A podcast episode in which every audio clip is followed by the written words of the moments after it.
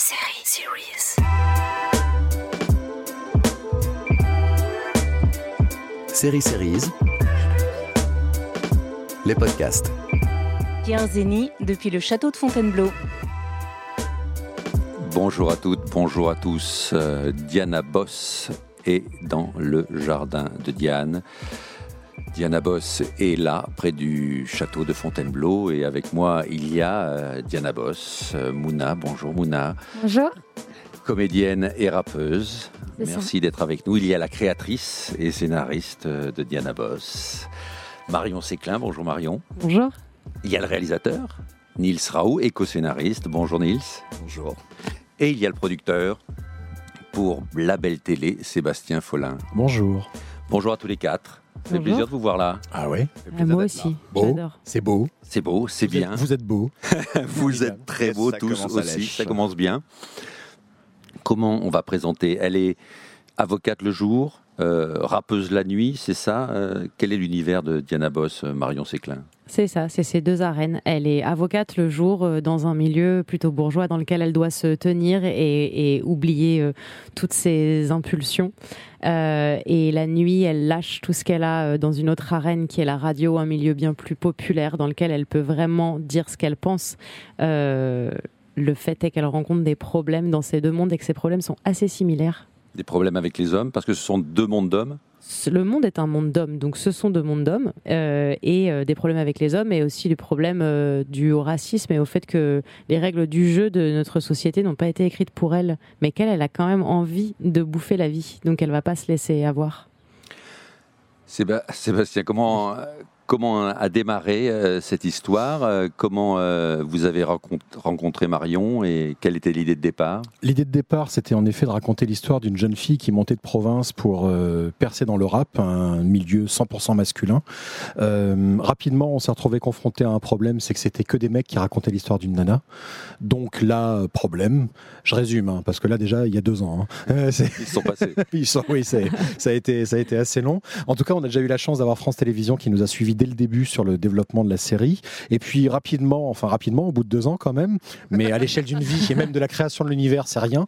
Puisque D'une sommes- série, c'est pas grand-chose non plus. Ouais. Mais C'est rien. Euh, L'univers a été créé il y a 14 milliards d'années, donc euh, Ouais. deux ans, qu'est-ce que c'est? Une poussière, un, un micron? Bon, bref, je reviens. je redeviens Le Big. Bang, donc pour Diana Boss. Exactement, le Big Bang. Ça a été la rencontre avec euh, Marion Séclin qui a apporté évidemment toute sa, toute sa connaissance de ce que pouvait être la discrimination que vit une femme dans ce monde d'hommes.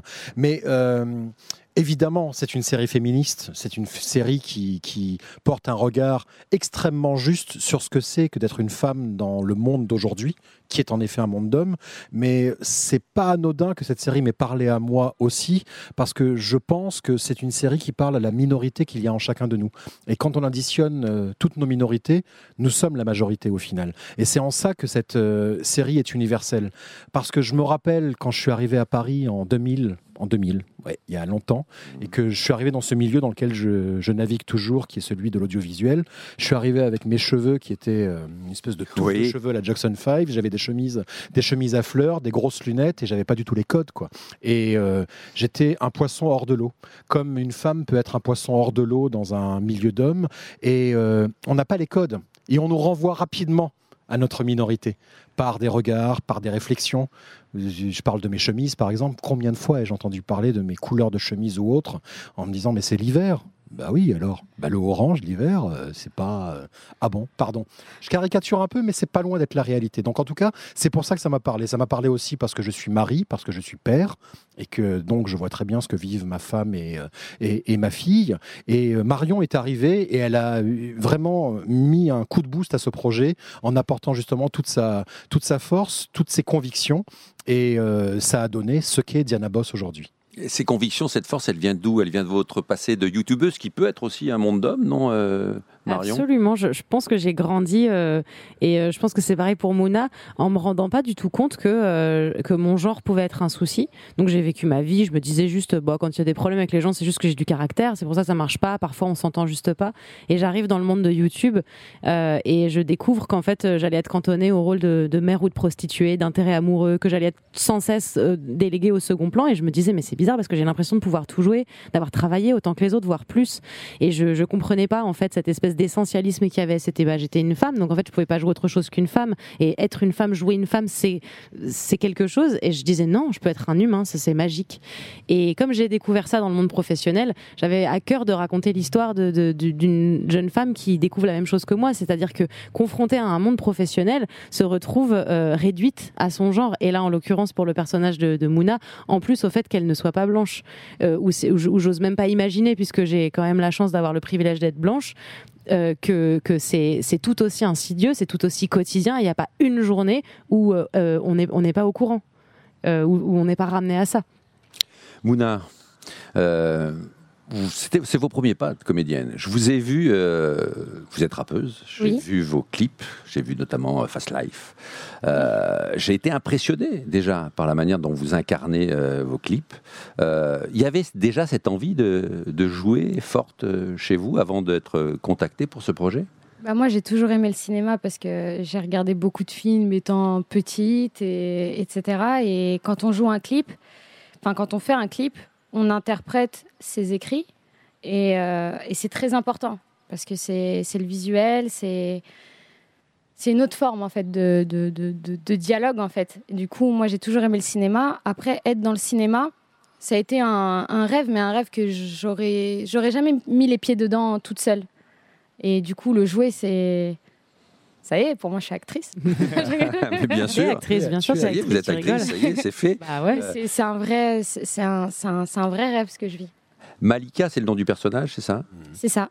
Euh, qu'est-ce que vous lui avez amené? Il vous ressemble, euh, ce personnage?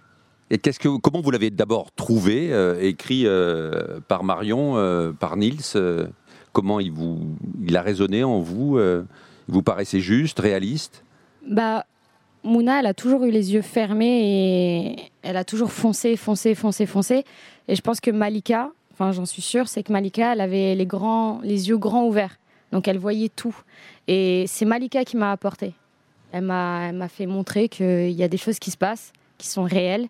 Et que même moi, quand, en tant que Mouna, quand je me posais des, des questions, euh, pourquoi ça marche pas pourquoi, euh, pourquoi ci, pourquoi ça. Je mettais jamais la faute sur la société ou quoi que ce soit. Pour moi, c'était moi, c'était mon travail, c'était, c'était toujours pas bien, pas bon, pas assez dans l'air du temps, pas assez ouvert, pas assez féminin ou peu importe.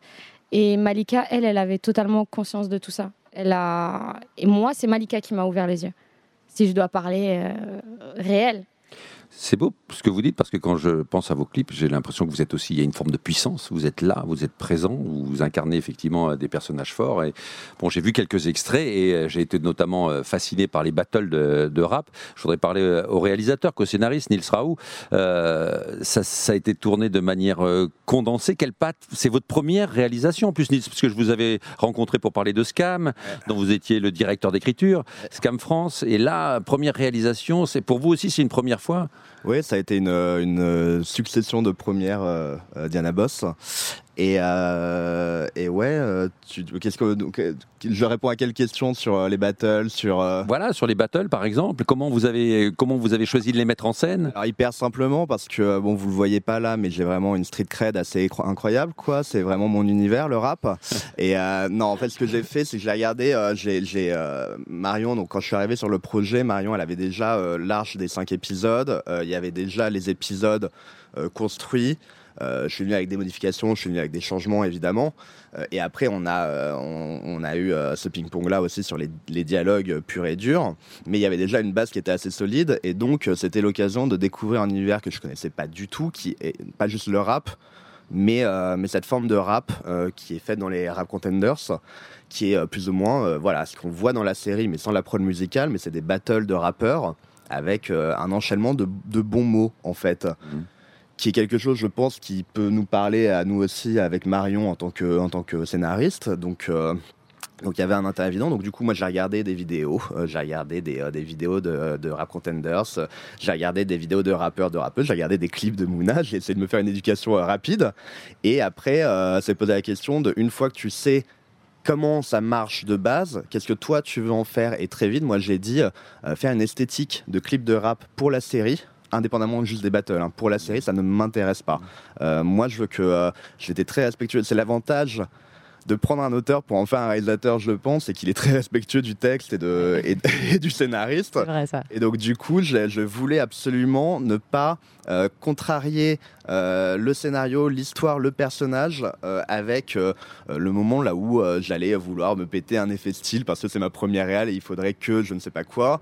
Je voulais que on croit absolument à ce personnage, à ce qu'elle traverse. Je voulais que les gens regardant la série se disent Malika existe. Et la condition pour ça, pour moi, c'était d'être à hauteur des personnages, c'était de pas magnifier la réalité et donc c'était de pas donner une esthétique qui nous qui nous éloignerait justement de ce personnage. Et là, on se dirait ouais mais euh, elle n'existe pas, ouais mais c'est trop beau, ouais mais c'est euh, donc co- comment rendre malgré tout la série belle à regarder, mais euh, en étant euh, très euh, crédible, très réaliste dans le traitement de a- tout. Il y a un enjeu de réalité. Oui, il y a un enjeu de la première note de réel que je fais moi quand je la fais, il y a un enjeu de réalité, de réalisme, de, de naturel en fait, et ça et c'était le cas aussi pour les battles. Donc moi je voulais me tenir à, à l'écart de l'esthétique clip de rap et je voulais être au plus proche des rappeurs, donc avec une caméra épaule qui tournait autour des comédiens, avec des mouvements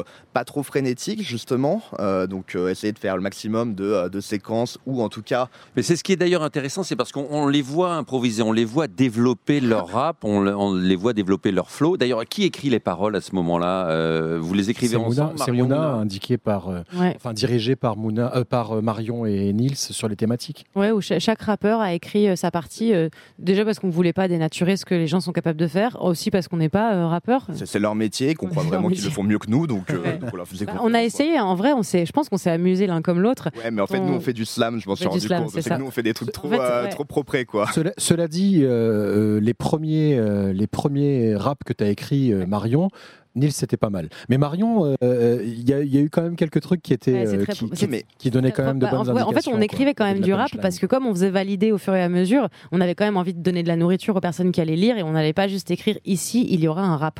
Donc on écrivait, on se prêtait au jeu, on disait voilà ce que je veux raconter, ce qu'on veut raconter. Donc euh, ouais, rap. Donc on s'est quand même amusé et au bout d'un moment, je me suis dit c'est quand même, je sais pareil, j'en ai bouffé du rap contenders. hein. C'est d'une violence, mais d'une beauté. Enfin, c'est dramatique, c'est Très agressif. c'est très agressif, mais Très c'est spectaculaire. mais Ouais, c'est spectaculaire. Ah oui. C'est fou de ressentir autant d'émotions positives sur des textes aussi, aussi choquants. Oui. Et en même temps, bah, c'est un peu la, la magie, quoi. C'est probablement le- le- l'endroit où ça s'immisce dans notre cerveau, où on se dit, oh là là, c'est tellement vulgaire et homophobe et sexiste, cash. mais en même temps, c'est tellement des alexandrins, c'est si beau. Très bizarre. ah non, mais ouais, c'est ça qui s'est passé. Et du coup, j'avais un peu le, le challenge. Je me suis dit, je vais quand même écrire des petits textes et tout. Mais l'idée, c'était que vraiment, euh, Mouna récupère sa partie à un moment, et moi, j'étais un peu soulagée. Et je pense qu'on s'est quand même amu- amusé à écrire des petits bouts de rap. fait, on s'est- on s'est marré. Tant qu'on n'était pas à l'appropriation des comédiens, comédiennes de leurs propres textes, on s'est marré à se croire. Mais on a, faut, faut le dire, prendre pour des rappeurs. ouais, on est, on est l'homme pâle de l'audiovisuel, quoi. hein. Ouais, on est des- ouais. C'est Donc, ça. si veux, nos, Vous nos êtes- morceaux étaient très, euh, très écrits, mais comme des scénaristes, quoi. Ouais. Vous avez connu, vous, ces, ces rap contenders, hein, c'est ça qu'on, Ouais. c'est comme ça qu'on les appelle Ouais. Euh. Euh, alors moi, c'était un open mic. C'est comme ça que j'ai commencé. Mhm. Euh, je sais même pas comment je suis arrivée là-bas. On m'a dit euh, ah tiens, il y a un open mic à Viry-Châtillon dans le 91. Donc j'y suis, j'y suis allée, j'ai rappé et ça s'est super bien passé. C'est ça qui a fait que j'avais envie. Je me suis, Vous je avez trouvé votre voix comme ça? j'ai su que je voulais continuer. Je savais pas que ça allait marcher ou pas marcher, mais c'est c'est c'est comme la première fleur qu'on arrose. On le fait on le fait un ah, euh, C'est beau avant même que tu C'est beau. elle va sortir et après tu as envie de faire un jardin et c'est ça que c'est Oh. comme ça que c'est le game, les gars, on va y aller. on bonne soirée. Non, mais c'est vrai, c'est c'est comme ça que je pensais pas. Honnêtement, je pensais pas. Est-ce que ça, justement, on parlait de l'effet de réalité, du réalisme euh, qu'ont voulu mettre euh, Marion, j'imagine, mais aussi euh, Nils dans sa réalisation Est-ce que vous étiez aussi une forme de consultante? Parce que vous connaissez, j'imagine, ce milieu, vous le connaissez bien. Est-ce que ça vous paraissait justement réaliste, qui était écrit, la manière dont était décrit le milieu du rap, notamment par par Marion? Bah pour moi, c'était totalement réaliste, sauf que comme j'ai dit tout à l'heure, j'ai ça fait plus de 10 ans que je suis dedans et j'ai commencé à écrire à l'âge de 9 ans, 10 ans. Oui. Donc euh, et puis moi, j'ai j'ai toujours été très très très butée, je, je ne regarde pas ce qui se passe autour, je, je fonce et et euh, c'est vrai parce que je l'ai entendu plusieurs fois. euh, Les femmes, ça marche pas. Si, ça, ça. Il faut faire des sons de meufs, hein, des sons de filles. Il faut chanter, il faut, faut parler d'amour, etc. Et, et la série m'a ouvert les yeux. Le, le- le script m'a ouvert les yeux. Le rôle m'a ouvert les yeux. Et c'est moi, pour moi, c'est ça ma plus belle expérience, c'est d'avoir appris beaucoup de choses. Vous allez rapper différemment? Vous allez changer? Non. non, surtout non. Pas, surtout pas. Ça, mais Non, non. mais maintenant, un, elle a un euh, flot de dingue. tu connais l'ennemi en fait. C'est ça Mais- qui est. Je connais l'ennemi. et- Ah, joli. Ah ouais. Qui est l'ennemi? C'est ça, je connais l'ennemi et je Ah, connais, euh, je sais surtout euh, maintenant quoi défendre. Et avant, euh, pour moi, c'est, enfin, pour moi, ça a toujours été comme ça. C'est, c'était euh, pas chacun pour sa gueule, mais c'est, euh, tu fais, tu réussis. Tu fais, tu te donnes les moyens, tu te donnes à fond, tu fais ce que t'aimes et tu réussis. Et en fait, non, il y a, y a tellement de choses qui, qui viennent mettre des bâtons dans les roues et ça, c'est pas normal. Et maintenant, je sais à qui, à qui donner de l'empathie, à qui, qui défendre, qui soutenir. Et, mais avant ça, je l'avais pas. J'étais vraiment. Pour moi, c'est c'est moi, c'est ma vie, c'est mes choix, c'est ma carrière et c'est comment je vais le faire. Et c'est ça qui m'a ouvert les yeux. Sébastien, rappeuse et avocate euh, aussi. Pourquoi ces deux milieux-là euh, particulièrement et en quoi euh, il peut y avoir des, des- des ressemblances entre ces deux mondes? c'est- c'est ça qui est formidable, c'est que c'est deux milieux d'éloquence. Euh, dans des milieux culturels, sociaux, ethniques, de fait, hein, parce que ça devrait pas, et pourtant euh, la, la dimension ethnique est également euh, en jeu. Et le verbe est l'arme principale d'un avocat et d'un rappeur, même si le vocabulaire n'est pas le même, ça reste quand même le verbe qui est ce- ce- cette arme. Donc il y a quelque chose de très beau là-dedans, qui est de dire euh, je me bats avec mes mots, et c'est ce que fait euh, Mouna, c'est ce que font les rappeurs sur ces fameux euh, rap contenders, c'est ce que font les avocats, c'est extraordinaire les avocats quand on voit l'éloquence qu'ils peuvent avoir euh, dans le prétoire. D'ailleurs, il y a des concours d'éloquence chez Bien les sûr. avocats, et comme il y en a également chez les rappeurs avec les rap contenders. Un rap contenders, ce n'est rien d'autre qu'un concours de l'écran- d'éloquence euh, chez, chez les avocats. Donc ça, c'était intéressant d'avoir justement euh, cette manière de, de, de patiner le verbe dans ces deux milieux très différents. Et puis ça crée un lien entre deux univers, c'est-à-dire qu'à un moment donné, il y a Malika qui est, euh, qui est grillée par euh, le cabinet d'avocats, parce que en fin de compte, au cabinet d'avocats, les jeunes, ils écoutent du rap. Att- Attention, spoiler. On l'a montré dans la série tout à l'heure. Non, non, mais je- non, mais je veux dire, ce qui est important aujourd'hui, c'est que euh, le rap, c'est la variété d'aujourd'hui, quoi. C'est écouté par tout le monde, Oui, Bien sûr. par tout le monde, quel que soit le milieu social. C'est pas une musique de cité, c'est la musique de toute la jeunesse euh, aujourd'hui. Mais je voulais revenir sur l'aspect réaliste. On a vraiment tenu à avoir non seulement une rappeuse comédienne pour tenir le, le, le- le rôle principal, mais aussi des, des rappeurs euh, et rappeuses dans le, dans le rôle de rappeuse. Donc il y a eu un vrai enjeu pour Nils de les caster pour voir s'ils étaient capables quand même de, de jouer la comédie, parce qu'il y a aussi un petit peu de comédie. Mais euh, ce que ne dit pas Mouna, c'est que ça, ce qu'on leur a demandé dans ces battles euh, au moment où ils étaient à, euh, RPZ, notre radio fictive dans les locaux de Radio France, c'était extrêmement technique, beaucoup plus technique que dans un vrai rap contenders. Un rap contenders, quand vous faites un 16 ou un 32, c'est assez basique. Il faut avoir en effet euh, un, un nombre précis de mots et donc c'est les pieds, mais c'est évidemment technique parce que c'est de l'impro, mais c'est assez basique ce qu'on leur a demandé là sur des textes extrêmement écrits. Et Nils en sait quelque chose parce qu'on a fait parfois des prises, mais à un moment donné, il n'en pouvait plus le nombre de prises qu'on a faites, tout simplement parce que techniquement, c'était super compliqué. C'est ce qui donne le côté, euh, le côté euh, extrêmement spectaculaire. Je pense que Mouna va être d'accord avec moi. Il y, a, il y a deux ou trois battles, euh, entre autres celles avec euh, Balrog, qui ont été très compliquées à faire parce que il y avait beaucoup plus de mots que de pieds dans, le, dans, dans, dans, dans les, dans les instrus. L'ennemi, on- vous- je- j'ai entendu ce mot-là. euh, on sait où est l'ennemi maintenant. C'est le C'est même. qui l'ennemi? C'est qui l'ennemi? Qui est l'ennemi? Et est-ce que c'est le même dans un cabinet d'avocats que L'ennemi, c'est le système. L'ennemi, c'est le système, c'est personne en particulier. C'est comment les règles du jeu ont été écrites par des personnes pour des personnes, qui fait que du coup, si on est différent, euh, on n'a aucune raison de réussir à aucun moment.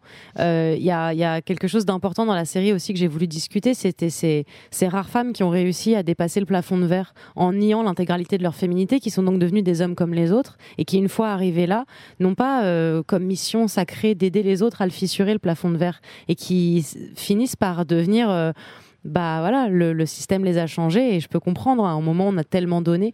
Donc c'est pas un procès de comment on gère dans un monde comme ça. C'est juste que quand je dis que Mouna connaît l'ennemi, ça veut dire que euh, elle, elle sait en face de quoi elle se bat. Donc elle peut décider aujourd'hui, comme moi je peux décider euh, euh, consciemment ou pas, de, de refuser de jouer ces règles-là et quitte à être tout le temps dans un coin, quitte à ce que ce soit tout le temps euh, euh, à être tout le temps marginalisée, à décider d'avoir la sensation d'être dissidente alors que je ne le suis pas particulièrement. Je raconte juste une réalité, mais au moins je sais qu'il y a un certain nombre de choses que je vais plus vouloir faire parce que je, vois comment le, comment le système est insidieux et s'insinue un peu partout dans notre manière d'être.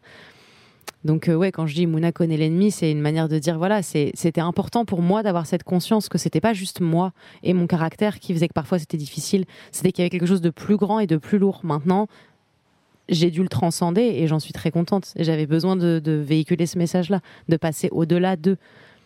Il y, a, une scène que j'ai pu voir là dans un des extraits, euh, dans le cabinet d'avocat. Euh, Malika, votre personnage, se trouve face à un collègue de bureau et euh, là, il y a une volonté de dénoncer aussi quelque chose qui est insidieux, c'est la manière de considérer euh, un homme ou une femme de pouvoir, de, de, la manière dont on réagit face à ces deux figures-là. C'est ça, le, double standard, c'est quelque chose qui est tellement présent. Et en fait, peu importe qu'on soit un homme ou une femme, hein, quand on est une femme, on n'est pas féministe. On ne naît pas féministe, je, redis correctement. Euh, on est aussi élevé dans un système qui est sexiste. Donc on finit par être nous-mêmes très sexistes et par nous-mêmes avoir un double standard. Et ce que je voulais, c'était que le personnage de, Malika porte justement cette espèce de conscience qu'il y a quand même deux manières de, considérer euh, les hommes et les femmes. Qu'il y a des choses qu'on permet aux hommes, et de tout temps, il y a toujours eu ce double standard. Il y a des choses qu'on permet aux hommes qu'on permet pas aux femmes, ou en tout cas sur lesquelles on va juger les femmes.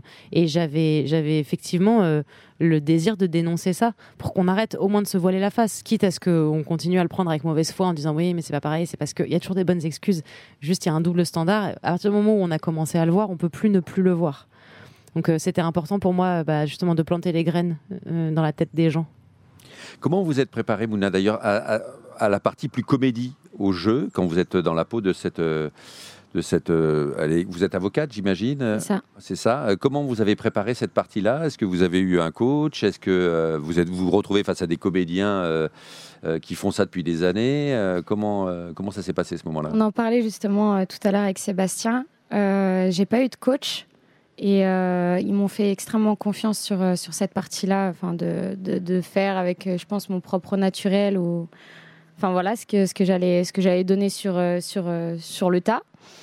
Et euh, après, moi, je me suis pas préparée. Moi, c'est la première fois que j'interprète un rôle, la première fois que je suis dans le cinéma ou quoi, ou que, enfin voilà. Et euh, c'était compliqué, hein. c'était difficile parce que. Mais ce qui été le plus difficile pour moi, c'était de, respecter le travail de tout le monde. C'est que c'est c'est pas moi qui écris, c'est pas moi qui qui qui caste, c'est pas moi qui produit. C'est en fait moi, on me donne ma chance sur euh, sur ce projet-là. Donc, euh, donc j'avais ce stress-là, mais sinon. Euh, vous êtes senti à votre bien vécu. Oui. Ah, franchement, ça a été le. Si c'est tout le temps comme ça, moi, je, signe tout de suite. Hein. C'est, j'ai, ouais, tout le temps comme ça. Ouais, ouais, c'est. Hein, seulement avec nous. C'est ça. Ouais, je pense. Mais euh, non, je me suis pas préparée. On va dire que. moi, j'étais prête, parce que j'ai toujours été comme ça. Si j'ai, j'ai envie de, de, réaliser beaucoup de choses. Mais je m'étais pas préparée. Ça a été compliqué mais c'était de la bonne complication. C'était un challenge, c'est quelque chose de nouveau. C'est euh, mais après Malika, euh, Malika c'est un rôle euh, incroyable mmh. et, et, du coup on s'y imprègne vite. T'avais pas besoin de pardon, mais ouais. comment vous l'avez dirigé justement? Comment vous avez travaillé avec Mouna? Bah euh, bien, j'espère. Enfin, ça vous le direz en regardant la série, mais euh, mais en tout cas euh, sans aucun challenge supplémentaire par rapport à un comédien ou une comédienne professionnelle qu'on avait aussi sur le plateau. le travail était légèrement différent.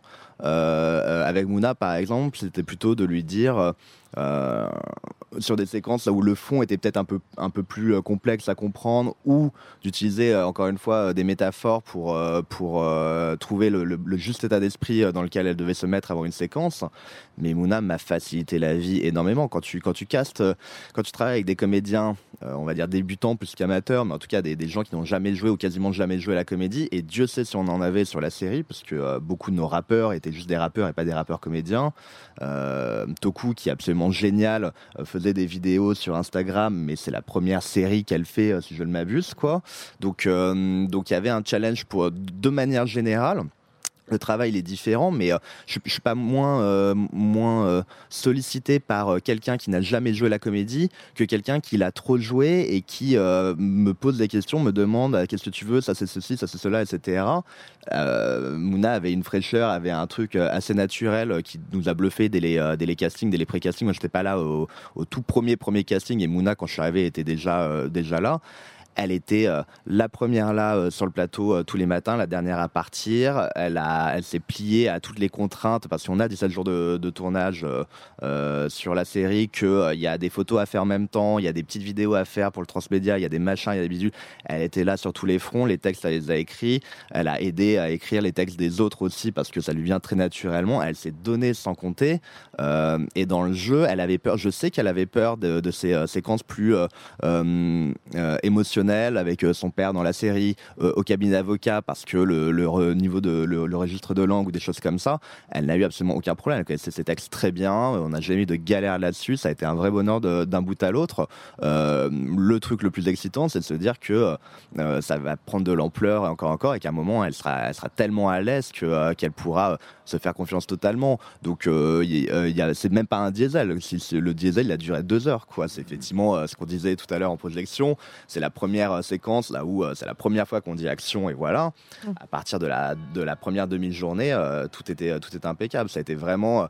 Ça aurait été, ce tournage, avec euh, ces contraintes-là de temps, de budget, aurait pu être beaucoup plus compliqué avec des comédiens euh, euh, moins volontaires et moins bosseurs même plus expérimentés quoi. Donc euh, donc non non, on a eu beaucoup de chance. Justement, là, sur le petit aspect euh, technique, Sébastien, c'est combien d'épisodes? Quelle durée? Euh, alors, on va parler en durée totale 100 minutes. En minutes Euh, à l'inter- à l'international, ce sera 5 épisodes. En France, ce sera 4 épisodes, puisqu'on a réuni le premier et le deuxième épisode.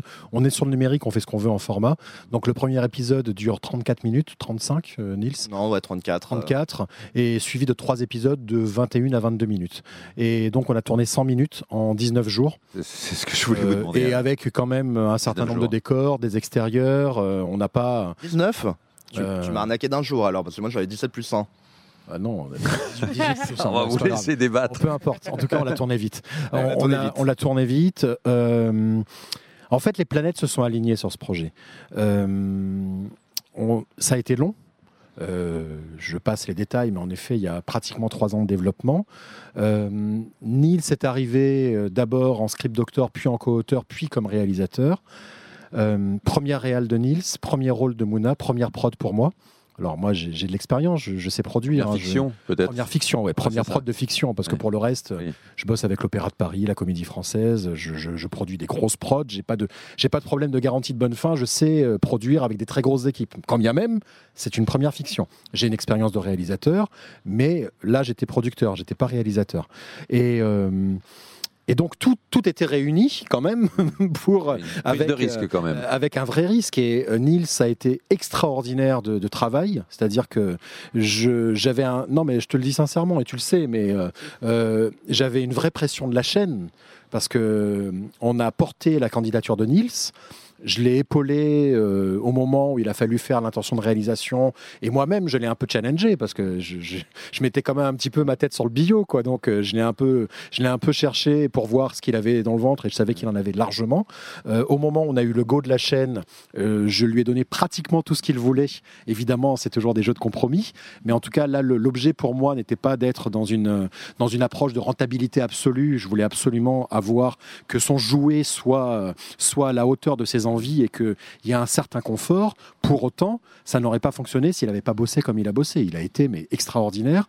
Et en fait, tout le monde s'est mis au niveau. Et même, je pense que tout le monde s'est mis au-dessus de son niveau, que ce soit Niels, que ce soit Mouna, que ce soit moi. J'ai eu besoin à un moment donné d'être euh, d'être un peu plus que ce que je faisais d'habitude. Et, euh, et toutes les équipes ont été extraordinaires. On savait que Marion était tenue au courant régulièrement par, euh, par Niels. Et puis Marion avait fait son travail. Donc là maintenant, on avait aussi un engagement vis-à-vis d'elle. C'est-à-dire qu'elle avait fait quand même un, un magnifique travail. Ce qu'on avait sur le papier était, était extraordinaire. Donc tout était réuni pour qu'on se plante en fait. C'est non mais vraiment. Parfois, quand tu ça. regardes le truc sur le sur le papier Ouais. et euh, et, et Nils a été très à l'écoute. Euh, je me rappelle, euh, on a beaucoup parlé, mais euh, je lui ai donné un seul conseil vraiment qui je pense a été fondamental pour lui. Je lui ai dit à partir de maintenant, et c'était quelque part, je jouais quelque part contre moi parce que moi en tant que producteur, euh, j'ai besoin quand même de contrôler un peu les choses. Je lui ai dit à partir de maintenant, c'est toi le patron. Tous les gens autour de toi vont avoir un, envi- un avis, moi y compris. Tu dois avoir l'avis cardinal. C'est toi qui décides. Et si jamais une styliste arrive et te dit euh, robe blanche ou robe rouge, ne dis jamais je m'en fous. Tu choisis. Parce que la fois suivante, elle viendra pas te voir si tu l'as dit, si tu lui dis je m'en fous. Et je l'ai vu bosser, je l'ai regardé. J'étais là. hein. J'ai- De toute façon, il le sait que j'étais là. J'étais même. Ça me rappelle- des choix de couleur de cravate, là où voilà. j'étais là, genre. Rien à foutre de la correctement la couleur de la cravate. quoi. Je lui ai dit tu choisis la cravate. Ouais. On s'en fout. Tu t'en fous, bah tu choisis. Sinon la meuf la fois d'après, tu vas avoir une selle avec une, une cravate à poids. Et tu vas dire mais c'est quoi cette merde? Et, et il a été extraordinaire pour ça parce que c'était quand même il y avait une pression, il y avait une Il sait choisir les cravates. Et les Ouais, couleurs il sait choisir une cravate. Il y Ah, avait, c'est- c'est non, mais c'est- c'est talent, euh, nouvelle ligne sur mon. CV. Ouais. Oui, CV, oui. c'est trop bien. Oui, il avait deux caméras à un moment donné sur le plateau. Il avait une vingtaine de comédiens, une trentaine de personnes sur une équipe d'équipe euh, sur le sur le plateau. C'est quand même pas rien quoi. Et il a mené sa barque Première avec fois, une- ouais. ouais, formidable. Vous êtes venu sur le tournage ou pas, euh, vous Marion? Vous êtes non? Euh, Oui, quand même. Si, je suis venue, euh, je suis venue une fois par décor à peu près. Parce que j'étais très curieuse de voir, euh, bah, de voir euh, déjà de rencontrer tous les comédiens euh, que j'avais vus au casting, certains que j'avais suggérés, et je, je suis venue vraiment comme une petite souris. Et t'avais un passe-droit euh, permanent sur tout le Oui, tournage. j'avais un passe-droit permanent, mais j'étais sur un autre projet en même temps, donc j'ai fait mon maximum pour venir au moins une fois par décor parce que je voulais voir ce qui se passait. Parce que quand tu passes des semaines et des semaines et des semaines, voire des années à imaginer les choses, moi, les décors ils étaient dans ma tête. J'avais tout dessiné dans ma tête, sinon je pouvais pas créer mes dialogues. Et puis à un moment, il y a la réalité qui prend le dessus, et j'ai été, euh, j'avais hâte de me faire cueillir par cette réalité parce qu'elle avait été choisie euh, par Nils. J'avais envie de voir Nils travailler, j'avais envie de rencontrer les comédiens, et j'ai été euh, Enfin, je vraiment, j'étais comme, j'étais pas vraiment comme quelqu'un qui vient chapeauter, regarder de loin pour juger. J'étais à Disneyland. J'étais littéralement en, en train de regarder quelque chose que j'avais imaginé, que j'avais porté en moi, qui existait devant mes yeux.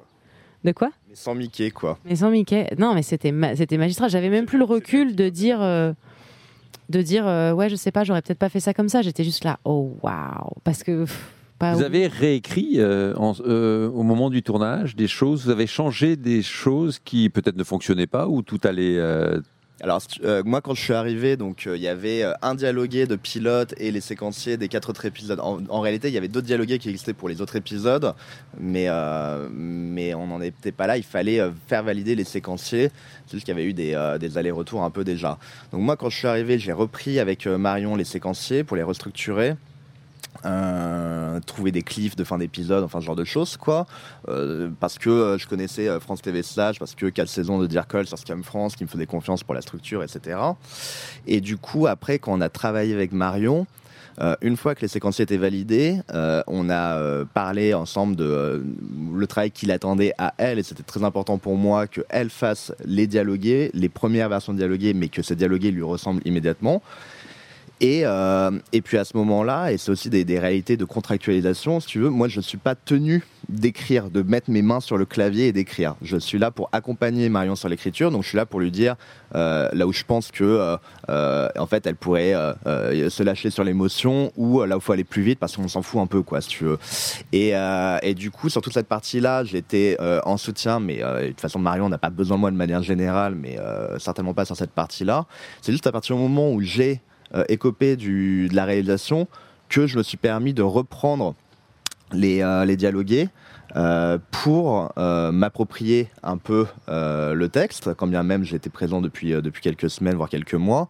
Et puis parce que euh, le truc que je savais que je pouvais apporter euh, à Marion, c'est euh, c'est une vulgarisation euh, de, euh, de réflexions, de thèmes de, euh, qui sont très importants pour elle et qui sont très importants de manière générale pour cette société, mais qui, euh, qui sont parfois euh, euh, complexes à conceptualiser, à verbaliser, notamment quand tu es, voilà, quand es, féministe, militante, engagée, quand tu as une, une tu vois, tout à l'heure on parle d'intersection entre le fait d'être une femme et d'être une personne non blanche, quand tu, tu, tu vis dans ce monde-là, sauf que toi tu as ouvert les yeux et tu vois les discriminations et les inégalités, à un moment, la manière dont tu vas parler de ces thématiques-là peut être trop scientifique ou trop didactique ou trop en fait tu vas tu pêcher par euh, excès de connaissances. C'est-à-dire que tu l'as intégré donc tu le maîtrises sur le bout des doigts. Donc en fait plus aucun dialogue à toi ne te fait peur puisque chaque conversation même la plus euh, euh, la plus soutenue du monde va te sembler relativement commune quoi. Pour un public, pour faire une œuvre de fiction, pour France TV Slash, pour il, il fallait passer par ok d'accord comment on prend ça mais qu'on l'incarne dans une conversation plus banale entre euh, deux potes euh, de 22 ans quoi. Euh, donc mon, travail a servi généralement à ça, un truc de vulgarisation ou de simplification. L'idée c'était que tout reste de ce qui est important pour, pour Marion dans les thématiques et de faire en sorte que tu le comprennes parce que à un moment, bah, typiquement l'extrait qu'on a montré tout à l'heure, son collègue, quand son patron masculin lui demande un truc, est au quart d'avou et quand c'est sa patronne, une femme, lui demande un truc, c'est elle fait chier quoi. Et, euh, et voilà, en fait, c'est très con, mais tu es déjà en train de dire que tu es capable d'accepter un ordre, voire te précipiter pour répondre à un ordre quand c'est un homme, mais quand c'est une femme, tu as le temps. Tu le feras si, tu as le temps, si tu as envie, et puis ça fait un peu chier quand même, quoi. Et puis pour qui elle se prend Donc tu es déjà en train de, faire un distinguo. Voilà. Donc, euh, donc moi, j'ai fait ça sur, le, sur les dialogués, et donc c'est les, versions avec lesquelles je suis parti en tournage. Je les ai encore modifiées une deuxième fois après la lecture avec les, la avec les comédiens. Euh, et après, sur le tournage, il y a des trucs qu'on a changés. Il y a les comédiens qui apportent leur propre matière. Euh, il y a euh, la lecture avait déjà servi à ça, mais par exemple, c'est le moment là où on voit que je, je suis un yeuf, quoi, tu vois, et que j'ai 32 ans et que et donc euh, je vais dire, euh, Ah oui. je vais dire schlag ou bolo. Eh C'est ouais. qu'on va me regarder, Eh ouais. on va me dire, euh, bah non, en fait, même. tu le dis plus, quoi. Ouais. Non, Y a- mais blague à part, la langue, la langue évolue beaucoup Oui, oui. et la langue des, des gens de 20 ans et la langue des gens de 30 ans n'est pas la même, si tu veux. Ouais. Donc moi, donc moi, le moment là où j'utilise 2019. Hein? Non. Ouais. Vas-y. Dis quoi? J'ai dit tellement 2019. Mais oui, mais en fait, tu rigoles, mais c'est ça, si tu veux. C'est-à-dire qu'à un moment, le mot que tu crois à la mode, ça fait six mois qu'il est plus à la mode. Et maintenant, quand tu le dis, ça se voit que t'es un vieux. Ça se voit que t'es ringard, quoi. Donc, moi, il y avait des trucs qui étaient marqués. Et Mouna, elle me disait, franchement, je crois qu'il y a personne qui dit ça, quoi. Je vais, ok, d'accord, quoi. Et donc, Ah. elle, elle apportait ça, elle apportait le non, non, mais. euh, et parfois, c'est là où tu te rends compte que tu essaies de parler jeune et qu'en fait, les jeunes. Déjà, dire, dire les jeunes, ça fait Dire vraiment jeune, c'est quoi. chaud, ça fait vieux. Mais, euh, mais, euh, mais les, les personnes qui sont plus jeunes que nous, en tout cas aujourd'hui, utilisent peut-être beaucoup moins de ces mots ou de cet argot que ce qu'on Ah oui. croit. Nous, on va foutre de l'argot et, euh, et euh, Mouna me dit Mais personne dit ça. Moi, je vais dire un bouffon. Et bouffon, c'est un mot qu'on connaît en fait. Donc pourquoi on l'utilise pas? Parce qu'on pense qu'en fait, les jeunes l'utilisent pas quoi. Donc elle a porté ça. Elle a porté ça comme plein d'autres comédiens ont apporté euh, leur culture, euh, leur sens. Et puis après sur des trucs encore une fois, on a des limites avec Marion. Euh, bon, Marion est une est une femme, moi je suis un homme, donc je suis encore je suis encore plus limité, mais on est tous les deux blancs. On prend un personnage qui est non blanc. dont sa coloc est non blanche aussi. Et c'était hyper important pour nous d'avoir une représentation majoritairement non blanche dans la série. Mais du coup, ça a un, ça a un impact culturellement. Tu n'écris pas un personnage blanc et un personnage non blanc de la même manière quand la série a été écrite, le personnage de Lola, la coloc, était blanc en fait. C'était une, une femme blanche. Donc euh, au casting, moi j'ai vu des comédiennes blanches pour incarner le rôle. Quand j'ai vu Toku qui était euh, casté pour un tout petit rôle, j'ai dit c'est elle Lola. J'aimerais dire que mon producteur, qui m'a toujours soutenu effectivement, et m'a apporté dit beaucoup de choses, m'a dit première réflexion, oui bien sûr, Lord City va jouer Malika. J'ai dit oui d'accord. Pas dit ça. Moi, j'étais pas là, mais Oh quand, là là, comment quand ça Nils va, m'a Laurence appelé, Le mec, je l'ai soutenu. Ah, ça- a toujours été là. Et voilà, ça y est. à sa décharge, il n'avait pas vu encore l'extrait. Quand il l'a vu, il a compris ce que je voulais dire. Et là, on était tous raccords. Mais du coup, Lola est devenue euh, non blanche juste par cette décision de casting. Un personnage que tu écris, pour les, les gens qui sont auteurs euh, euh, ou qui se lancent, qui veulent devenir scénaristes, euh, il faut qu'on arrête, nous, en tant qu'auteurs blancs, d'écrire des personnages non blancs comme s'ils étaient blancs et se dire simplement au casting, on va prendre euh, une personne noire ou arabe. C'est-à-dire que ça implique dans le langage, dans la culture, dans la manière de s'habiller, dans des expressions, dans tout ce que tu veux, euh, un personnage qui est fondamentalement différent juste parce qu'il est noir ou parce qu'il est arabe, parce qu'il n'a pas le même vécu, parce que même c'est un personnage de fiction, c'est un personnage de fiction qui au quotidien va se faire arrêter à Châtelet-Léal parce qu'il est arabe ou des trucs comme ça. Donc ça impacte sur la psyché, ça impacte sur le langage, ça impacte sur les tenues, etc. Donc Ça, C'est un débat. On va pas se lancer dans ce, dans ce débat-là. Il, il est intéressant. Bah, je pas- suis pas mais- sûr de partager complètement votre avis, mais c'est intéressant. ah, c'est- pas un débat en fait. Un personnage bleu, un personnage noir ne s'écrit pas de la même manière en fait. Je je suis pas moi non plus 100% d'accord. C'est comme un- Étant non blanc. mais ça- c'est mais c'est ça comme bien, un, je- un personnage féminin et masculin. voilà. c'est- Ça tombe bien parce qu'on est deux auteurs et a priori c'est pas. Moi je vous le dis, ça, ça n'est pas le cas en fait. Non, mais en tant que, que non blanc, mais euh, on va, on va fermer la non, non, mais parenthèse. c'est- Il y a- Pierre qui sent qu'il qui perd le contrôle de son Non, je podcast. perds pas absolument Non, pas non, mais- contrôle. Non, non, mais en, je- je- tant que, en tant que, Du que tout, non mais- blanc, c'est qu'il faudrait Euh, prendre une nouvelle heure pour, pour en- débattre de Mais ça, pour, je pense, pour répondre facilement. à, pour répondre à la question, donc ce que Toku amène dans ce rôle-là à ce moment-là, bah, ça va être toute cette matière qui n'existe pas au scénario parce qu'on l'avait pas envisagé comme ça, quoi, tout simplement.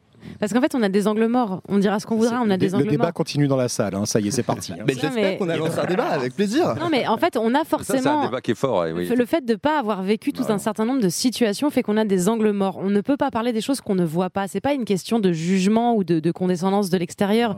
Parce que non, c'est une question. de- Il y a des choses que je n'ai pas vécues, que je n'ai pas vécues, et donc euh, je, ça me semblait important, euh, euh, tout comme à Nils, de de, de, de laisser ça exister parce que il y a des angles morts. Moi, je, je n'en peux plus de voir des personnages féminins à l'écran qui sont des strong female leads, qui sont en fait Jason Statham avec un vagin.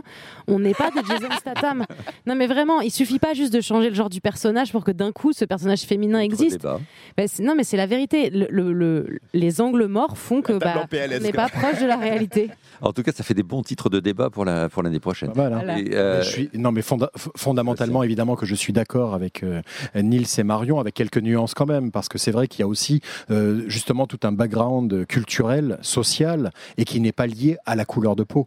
Et, et- et à l'origine. Et c'est là où la nuance est. C'est-à-dire que euh, tu peux tout à fait écrire un- le rôle d'un médecin, et le médecin, euh, caster autant un noir, un blanc, un asiatique, un, un maghrébin, et après, euh, tu ajustes en fonction du milieu social du- duquel il vient. S'il est euh, d'un milieu populaire, d'un milieu rural, d'un milieu bourgeois. Mais bon, peu importe. On est, on est globalement d'accord. Et ce, que, ce que tu dis est vrai sur la classe sociale, sur les trucs comme ça, ça impacte aussi un personnage. Un personnage élu d'un milieu modeste, Mais- Tout autant. Joie, J'ai envie de dire, moi je suis assez d'accord avec. Sébastien. Là. ce que je veux dire, c'est que parfois la classe sociale et le milieu social est plus important que la couleur de peau.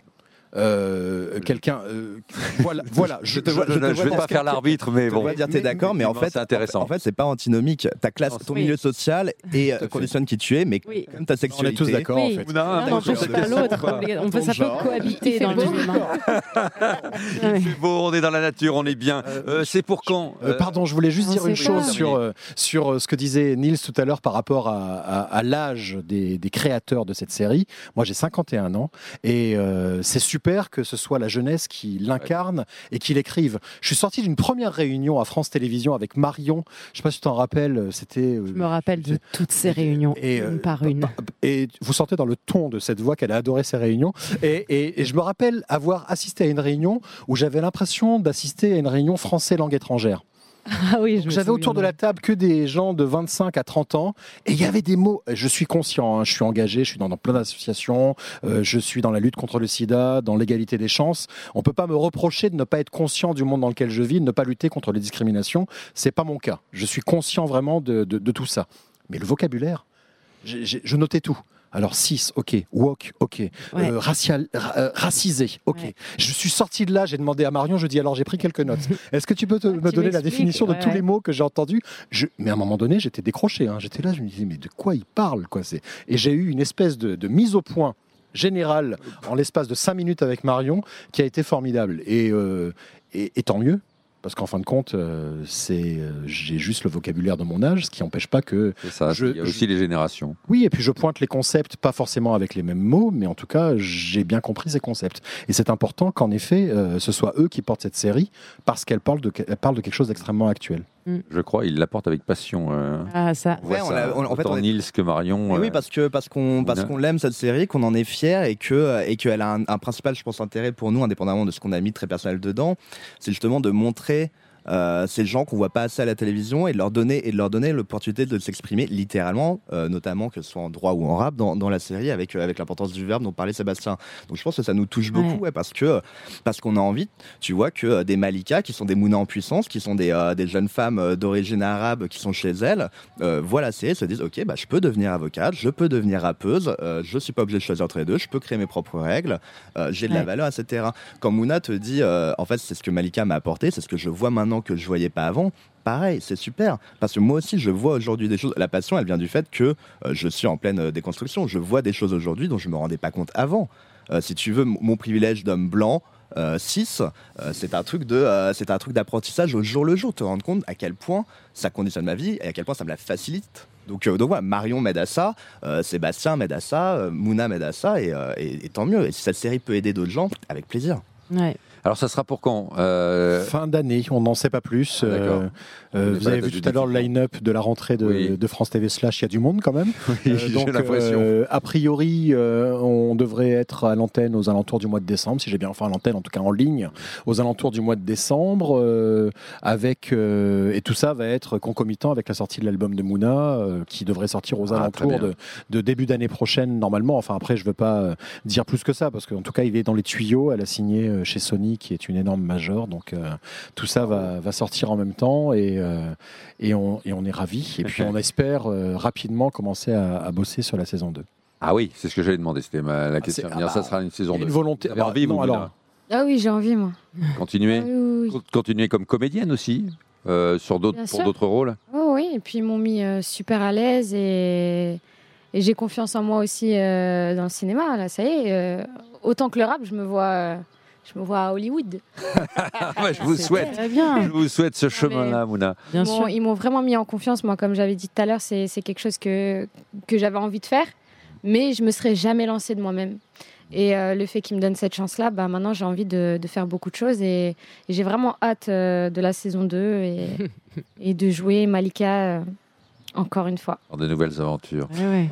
Merci beaucoup, Mouna. Bravo, euh, bravo à vous. Euh, Merci, euh, Sébastien Follin. Merci, Merci beaucoup. Merci, Nils Raoult. Et merci, Marion Séclin. Merci, Merci à, à tous les quatre. Ainsi s'achève ce podcast pour Diana Boss. On va quitter euh, les jardins, les jardins de Diane et le château de Fontainebleau. À très vite.